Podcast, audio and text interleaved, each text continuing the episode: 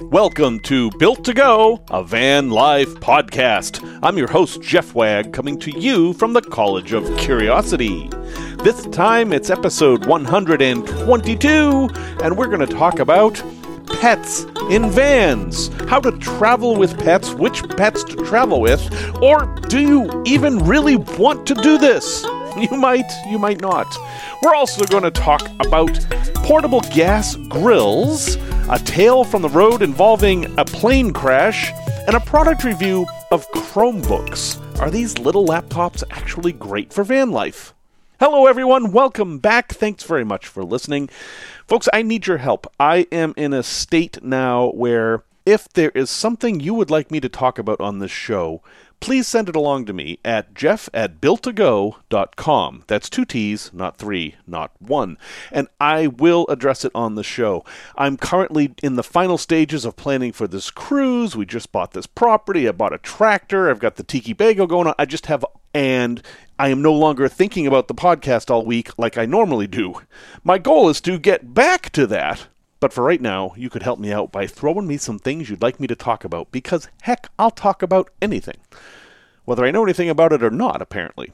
At any rate, one thing I have never done that I'm going to talk about this week is having a pet in a van. Now, if you were to just take all your van life information from Instagram, you would assume that every van comes with at least one dog it's either in the back or it's in the glove box or it's tied to the bumper or somewhere every van has a dog. And indeed so many people do van life with dogs that they can't imagine doing it any other way.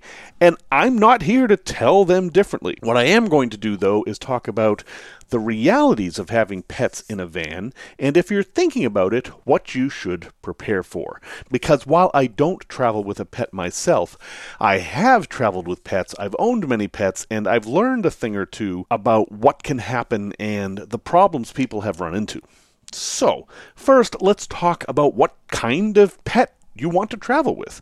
Now, a lot of folks already have pets and they're just going to travel with that. So, whatever they have, they're going to make it work, and that's fine. But if you're heading out and thinking about getting a pet, here are some things to think about. We're only going to talk about three kinds of pet here.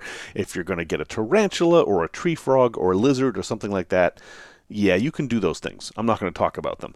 But I am going to talk about dogs, cats, and birds. Three types of pet that I've actually owned. I've actually owned the others too, but that's another story. So, dogs, most common, right? And you would think that since you have limited space in your van, you would want a smaller dog. And there is some truth to that.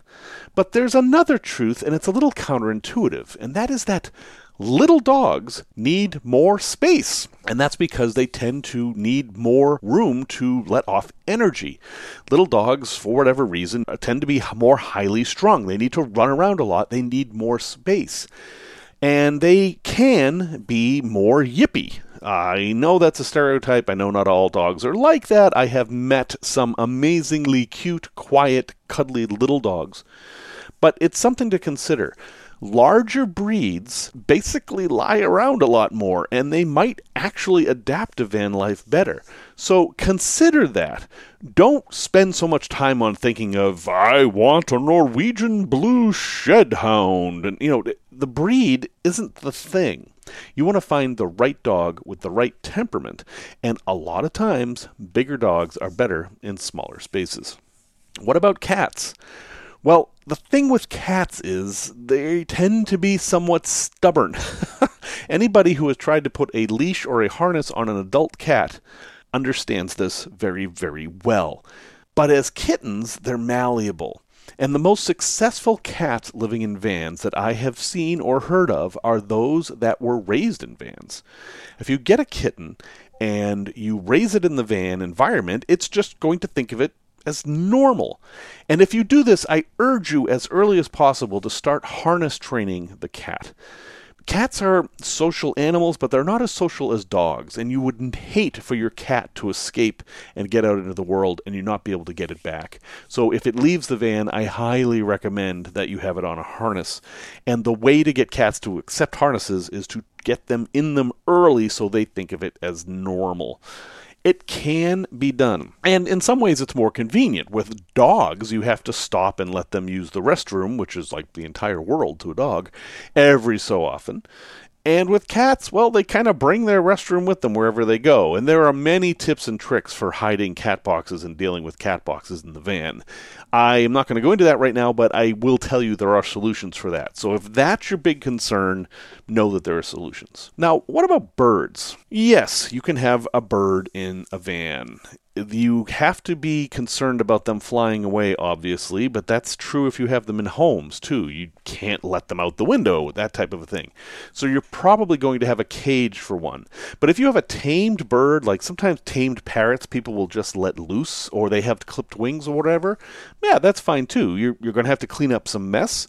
But birds don't seem to mind van life all that much. From what I've seen, they're pretty happy about it. Tricky part is when you're stopped and camping, what do you do? Do you let them outside? Do you have like an outdoor cage? And I think the biggest problem with birds is, well, they're very, very messy. Doesn't matter what kind of bird you have. They make messes everywhere. If you ever watched a bird, if you ever watch a bird eat, they are the messiest eaters in the world. And yeah, okay, their food is dry, but it's going to be everywhere. So make sure you understand that and you're ready for it. Okay, so you've picked out your pet. You're going to get one of those three because that fits into my narrative nicely. What do you have to worry about with those pets? The thing that most people think of right away is temperature. Vans are vehicles, they sit in the sun, they get super hot, or they sit in the cold and they get super cold basically, if you have a pet in your van, it's occupied. You have to think of it as though you're in the van. You have to have some sort of heat and cooling in there for the animal. Now, the heat part is relatively easy. You can just heat it with a diesel heater or some other heater, whatever you're heating with. That's fine. That's not going to be that big of a deal. But the cooling can be a very, very big deal. I've seen many people think they're going to start van life, get that lovely 12 volt air conditioner, and leave it on for their pets. And yeah, that doesn't work. That isn't a thing. Teslas and Priuses and some other vehicles have a pet mode where you can leave the car sort of running and keep the animals cool in the back. But I have yet to see a van that has anything like that. And leaving your van idling while your pets are in there is never a good idea. So what do you do for cooling? Well, the simplest answer is is that you don't. You don't leave your pet in the vehicle if it's hot outside. You bring it with you, which is fairly easy for a dog, somewhat easy for a cat on a leash, not so easy for a bird necessarily. Or you try to be places where it isn't hot. So yeah, you are constantly going to be worried about the temperature of your van if you have pets. Just be aware of that. And that leads to the second problem, and, and really the overarching problem of having pets, which is that pets will restrict you. You won't be able to do certain things because you have a pet in your van. For example, it's 4 o'clock in the afternoon on a sunny day, and your dog is laying under the van and very happy, and a friend comes by and says, Hey, let's go to the movies you're not going to be able to go. You can't bring the dog to the movies. You can't leave the dog unattended. Yeah, going to the movies like that isn't something you can do. If you want to go to the movies, you have to plan it out. You have to find someone to watch the dog, or you have to go to a drive in or something like that. Again, there are solutions for everything, but you should be aware of the challenges. Also, a lot of parks and campgrounds don't allow dogs. Some of them have never even considered cats, so there may not be a law against that. And birds, well, yeah, birds can be even trickier because sometimes there are restrictions about things like bringing birds places because birds can carry avian flu, which is a big deal right now. In fact, in Illinois, they've just asked everyone to take down their bird feeders to help stop the spread of avian flu, which has killed hundreds of thousands of poultry birds, and it's actually turned into a, quite a big deal. So, lots to think about there. Temperature is definitely going to be one of your biggest issues. Food, well, food isn't that big of an issue. Obviously, pets are going to take up more storage. You're not only going to need more space for the pet, you're going to need space for their bedding or their cage or their perch and their toys and their food. Suddenly you have two food supplies to worry about. And it's not the biggest deal in the world, but you have to be very careful with it because that food can attract unwanted critters like mice and raccoons and bears, depending on where you are. So it's something else you have to think about. Also, if you're the kind of person that feeds your pets specific food, like something very specific, and I know a lot of pet owners do this, and that if you change the animal's food, it causes problems for the animal that can be an issue too, because if you run out of food and say you're camping near the Grand Canyon, you may not be able to find their kind of food, whereas you, a human, can be a little bit more adaptable. Just things to think about. What about a very important issue is will your pet be happy in a van? Now, dogs seem to adapt to van life pretty readily. They just want to be with their owner. They don't care where you are or what you're doing, they want to be with the owner. That's how most dogs are.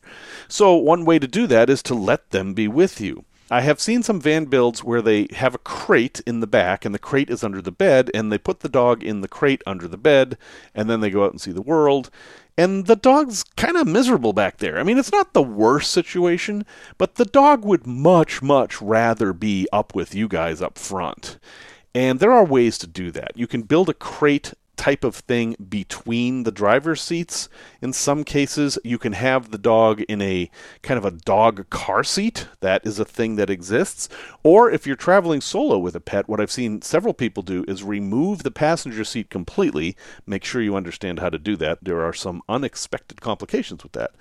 And they put a dog crate or some other dog seat right there where the passenger seat was these are going to be the, the happiest ways to travel with your dog your cat probably doesn't care as much, and your bird, well, I don't know.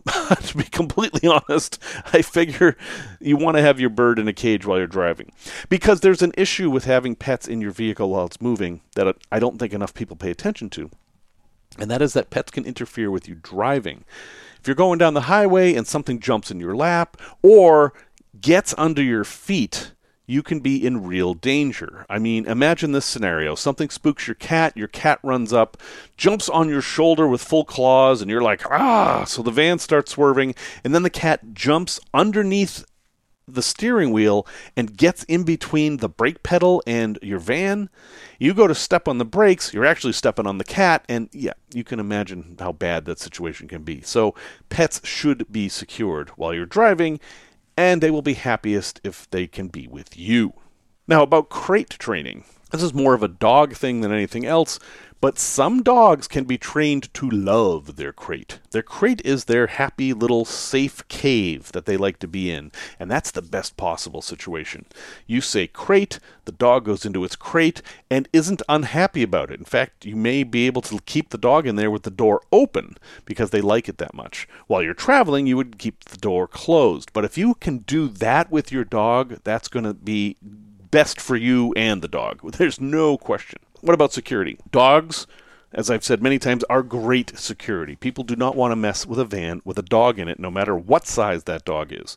It's probably your best defense. Not that your dog is necessarily going to attack somebody, it's just that people don't want to deal with dogs if they're up to no good.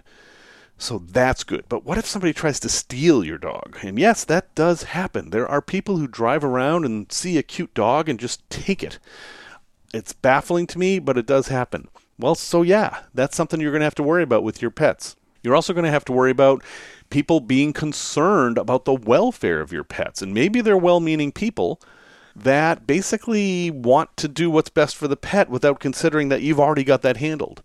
So you run to the grocery store because you're out of milk. You leave your dog in the back for five minutes because you think, hey, it's going to be okay. You've got your MaxxAir fan on. You've checked the temperature back there's only 80. It's fine somebody sees your dog in the van and they call the cops or they break a window to let the dog out or anyway those kind of things can and do happen and it's something you're going to have to deal with. Some folks who do this will have a sign that says this is my dog archie. Archie is fine. I will be back in two minutes. Please don't break my windows. Something like that.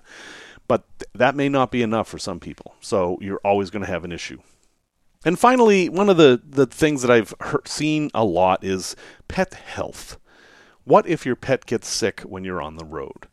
Now, like with humans, they typically have a doctor they go to. Uh, I know with our cats, we have a vet that we go to. It's our vet. They know the cats. We know the vet. Everything's great. But if we were to take our cats on the road with us in the van, which isn't something we're planning on doing, well, then we would have to find a vet somewhere. And, you know, it's not like you can just go to the emergency room and they're open 24 hours a day.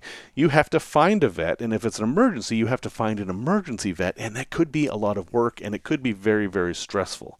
So if you're going to go someplace for a while, like let's say you're going to go hang out at the same spot for a week, yeah, why don't you just do a little research and figure out where the closest vet is? I think just for your own peace of mind, that would be worth doing. I am not here to tell you not to travel with pets, of course.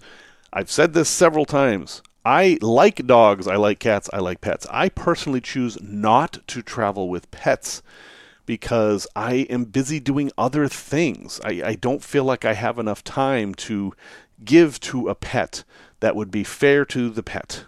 So I choose not to. But I know many, many, many people do, and I totally support you in doing that. But if you're someone new to this who's thinking about it, make sure you know what you're getting into. It is not as simple as grabbing a dog and hitting the road. You really do have to plan.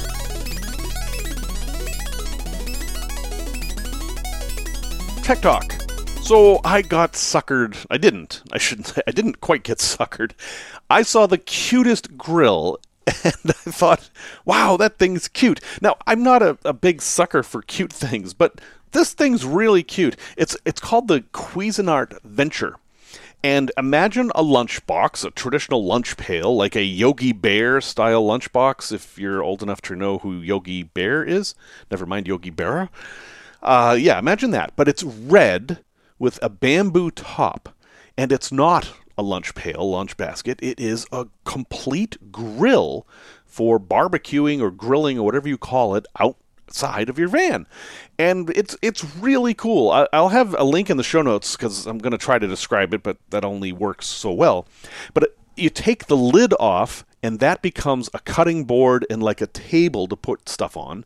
And then there's the grill, and underneath the grill, there's a place to store a one pound propane bottle. Basically, it's a self contained grill, and you can cook four kebabs on it at one time. That's how big it is. And you're that's it. It's all one thing. It's just one piece. Everything you need. No hoses, no extra stuff. Well, I guess you need utensils. But other than that, you're ready to go and grill. And I thought, boy, that's so cute and great, and how perfect for van life. It, it folds up into this nice, neat, clean package and then just goes in the back of your van or wherever. It doesn't have any wheels to deal with, there's no charcoal, there's no rocks or stones or any of that. But I didn't buy it, partially because it was about $200, partially because I actually already have a portable grill. I have that traditional Weber portable grill that's actually quite large. I don't really travel with it very much, but I do have it set up outside the Tiki Bago right now. And then I found there was this other one from Coleman. And I actually think this one is probably smarter. Now, this, this is called the Coleman Fold and Go Insta Start. And both of these I like that you just turn the knob and they start. They're, they're like those butane stoves. You just turn them and they start. You don't have to use a match or anything. I don't know why that bugs me, but it does. But the Coleman Fold and Go InstaStart is basically a modification of the classic green Coleman stoves, not the square ones, the ones that are kind of round. They basically turned that into a grill and it works very much the same way. It is not as self-contained as the Cuisinart one. You do have a metal tube coming out that it connects to the propane bottle, but it folds into kind of a pancake shape. And I think it fits very well in vans, and it might make more sense partially because it's a hundred dollars cheaper than the Cuisinart, and it's also a little cute. Its grill area is a different shape. It's a square, where the other is a rectangle, and I don't think that would matter very much. But again, I, I haven't tried either of these. I'm just bringing up the idea that, hey, if you like to grill, if you like to barbecue, and you want to use propane, you don't want to lug around charcoal or find twigs and sticks, both are ways that you can actually grill outside your van, either of these would be cool. So if you're driving a $150,000 van, heck, go ahead and get the Cuisinart. You can afford it. If you're driving a more affordable van and you want something reliable and small, but maybe not as cute or self contained, I would recommend the Coleman Fold and Go InstaStart. They're just a couple of things to add to your cooking repertoire outside. I don't know why I got off on this Jag, probably because I just saw that cute grill by Cuisinart, but I figured what the heck, I would share the cuteness with you and let you do what you'd like to do. Tales from the road. Way back in the day, there used to be an airline called National Airlines, and they left from Dulles Airport. And I, at the time, lived right down the street from Dulles Airport, actually, in, uh, well, Leesburg Township, Virginia. The neighborhood was called Watson, which was also part of Arcola. Uh, it's kind of complicated. It was called a bunch of different things, but it was just north of the airport, just north of Chantilly on US 50, if you're familiar with the area. At any rate, I would fly to Vegas fairly often because that was my thing at the time. I just liked Vegas. This was back in the days where everything was heavily themed, where they had an Egyptian boat ride at Luxor, they had a gondola ride at Venetian, they had volcanoes at Mirage, and a big pirate ship at Treasure Island. Most of those things are gone now but I needed to get from Virginia to Vegas, and I did not want to drive all the time. So I would fly, and I would fly National Airlines, which was a fun uh, airline that was trying to be up and coming that no longer exists because that's how things go in the airlines industry. At any rate, I was on one of their planes. It was a brand new plane. It was very comfortable. And we make it over to Vegas, and there's a part when you're flying west into Vegas where you go over the mountains that it's pretty rough. There's almost always turbulence over this one part. And just after we pass that turbulence, a friendly voice comes over the intercom and says, Well, folks, we've got some news for you. It seems that our flaps are not working properly, and we're going to have to do an emergency landing we will have to land at a higher speed than normal, and that could cause us some problems. The brakes might catch on fire or something like that. So don't be alarmed if you see flames coming out of the wheels or if you see emergency vehicles following us down the runway. We'll be on the ground shortly. Now, I heard this and thought, hmm, that guy's nonchalant attitude actually communicated more than what the problem was, although I, I understood what the problem was. Flaps are these things that make the wings bigger, basically. And if you've ever watched how wings change as you're landing in an airplane, you can see this happen. Out of the back of the wings comes basically another wing, and it just makes the wing longer. Or, or wider, depending on how you're looking at it. And that makes more air go over the wings and under the wings, and that makes the plane capable of going slower, which is what you want when you're landing, because the ultimate goal is to stop. We weren't going to be able to do that, though. In order to stay airworthy and not stall, we were going to have to go at a higher rate of speed. So we were going to have to land nearly twice as fast as we wanted to. Okay, I understand that all technically, and I understand why the brakes could overheat and catch fire. But what I didn't understand was what was going on on the plane around me. Now, there was immediately a little bit of chatter, but it wasn't panic. Nobody was freaking out. The masks didn't drop from the ceiling. Nobody assumed crash positions or anything like that, which I think they've given up on crash positions. I haven't seen that referred to in an awfully long time on planes. But the flight attendant, and there was only one, as this was a very small plane, was losing it. They were not running around crazy or anything, but they were in one of those jump seats where they faced the entire plane. And he picked up the intercom and said, Ladies and gentlemen, please prepare for landing, put your tray tables up, and all that kind of stuff. And then I watched his face, and he was in complete terror. This poor guy was having the worst day of his life. And while that's sad and regrettable, and I feel bad for him, he was also communicating this emotion and mood to everybody on the plane, who otherwise was thinking this was a routine emergency, not really that big of a deal. But if you were to watch the flight attendant, you'd think, we're dead. We're never going to make this. This is going to be the end. And so I started to have those thoughts a little bit. It's like the captain said this one thing, and I technically understand it, and I can see why this could be a problem, but it doesn't seem like that big of a deal. And yet the flight attendant, who theoretically flies all the time and knows more than I do, is not doing well with this news. So I had to weigh how much I knew or thought I knew versus how much I knew I knew or thought I knew that the flight attendant knew. And I decided that this was a small airline, flight attendant may not have been on the job very long, and I was going to dismiss the flight attendant. Because why not? The flight attendant was giving me discomfort, and there was really nothing I could do about the situation anyway. Whether we were all about to die or this was going to be no big deal, I'm going to be sitting in this seat. That's what's going to happen. So I didn't like send off messages to my loved ones or write my last will and testament or anything. I just sat there like I would normally and looked out the window. And I noticed that we were going fast. I mean, I could feel the difference in speed as we approached the ground. The ground was moving much faster, and we got lower, it seemed to me, much sooner than we would have. It was like they were trying to line up in the right place because they knew they were only going to have one chance at this.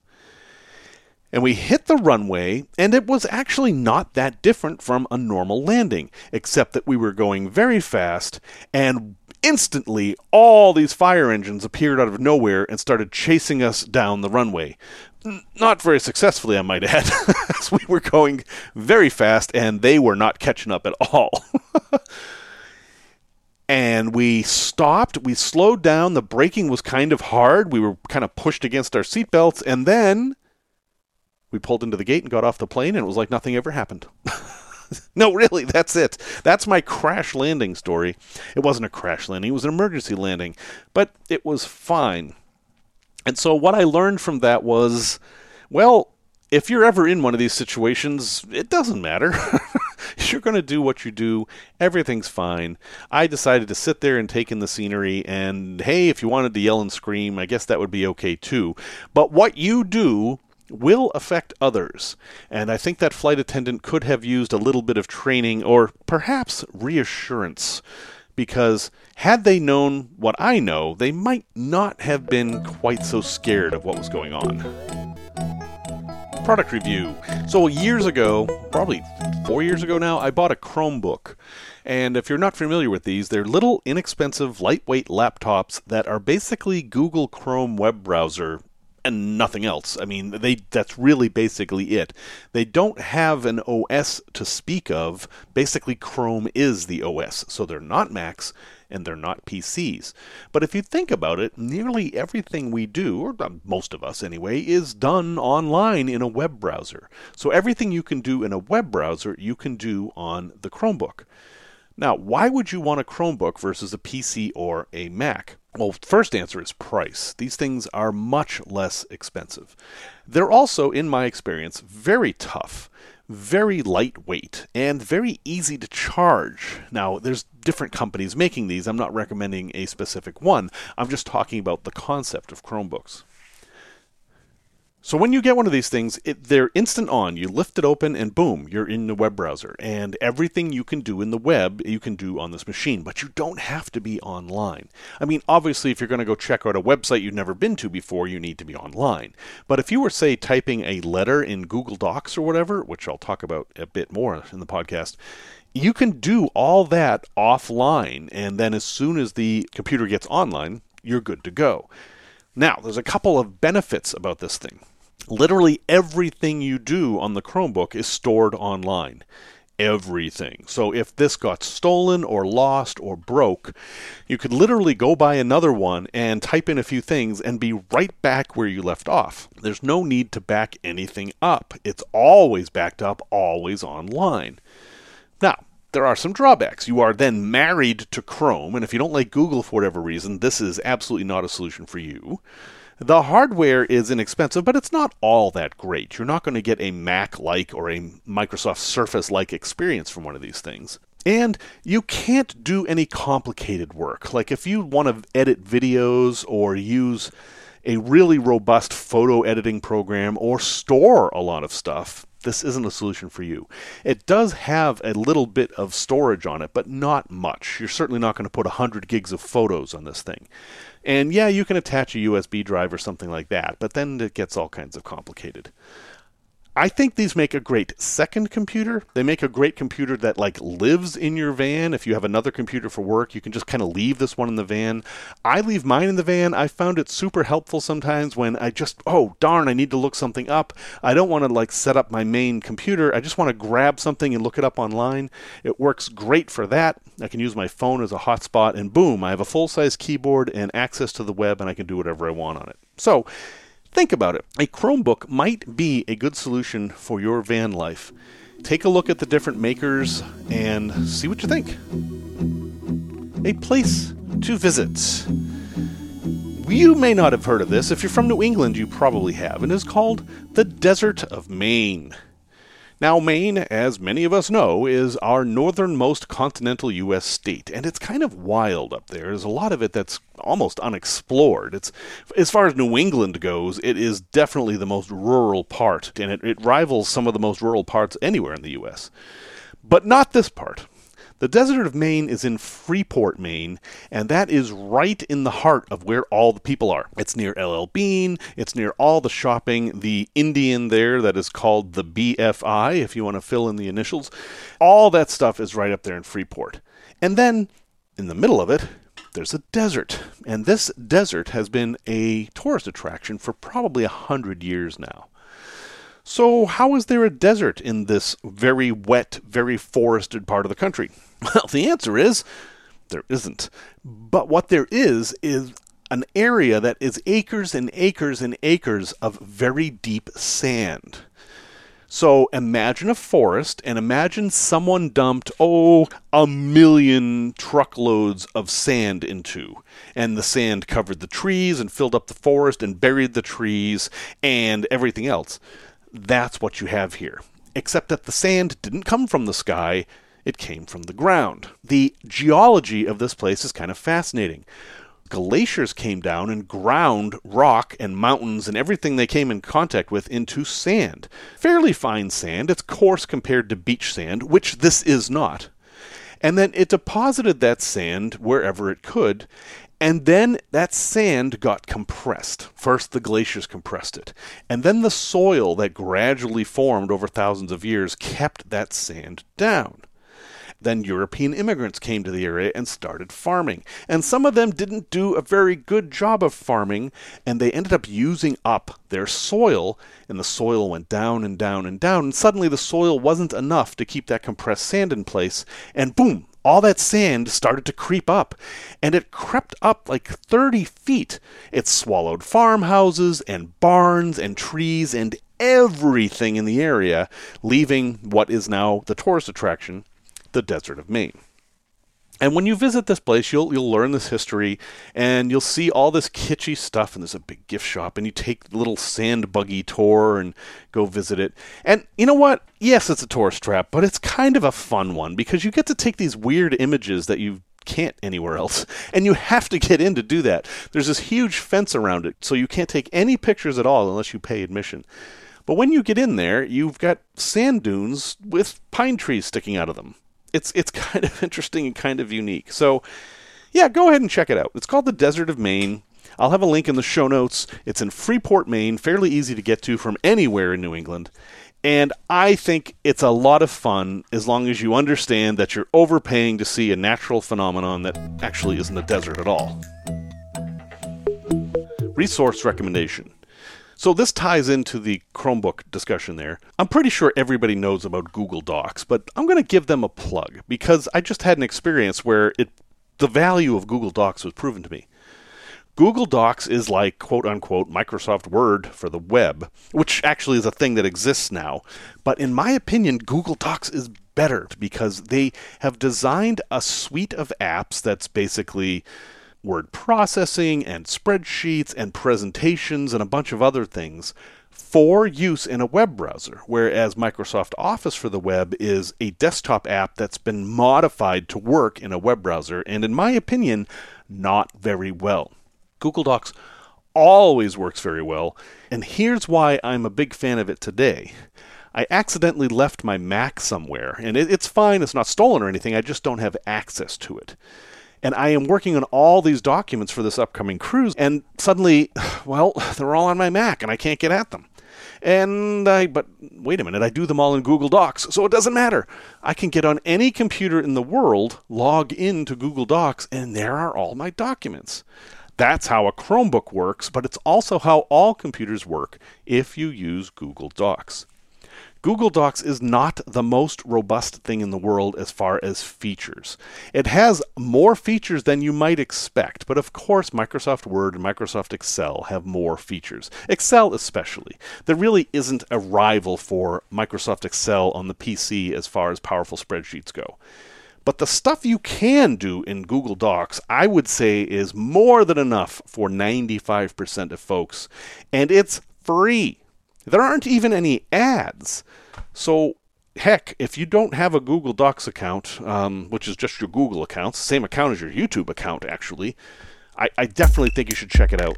Whew. Well, folks, I may have gone a little bit long this week, but there was a lot to talk about. Again, thank you very much for listening. I really appreciate it. We're 122 episodes in, and I am shocked that people are still listening to me. so thank you. Music, as always, is by Simon Wagg. And until next time, remember this anonymous quote I found painted over on a fireplace mantle in Larchmont, New York. I'll tell a story about that. And that quote was We love all flowers, most dogs, and some people.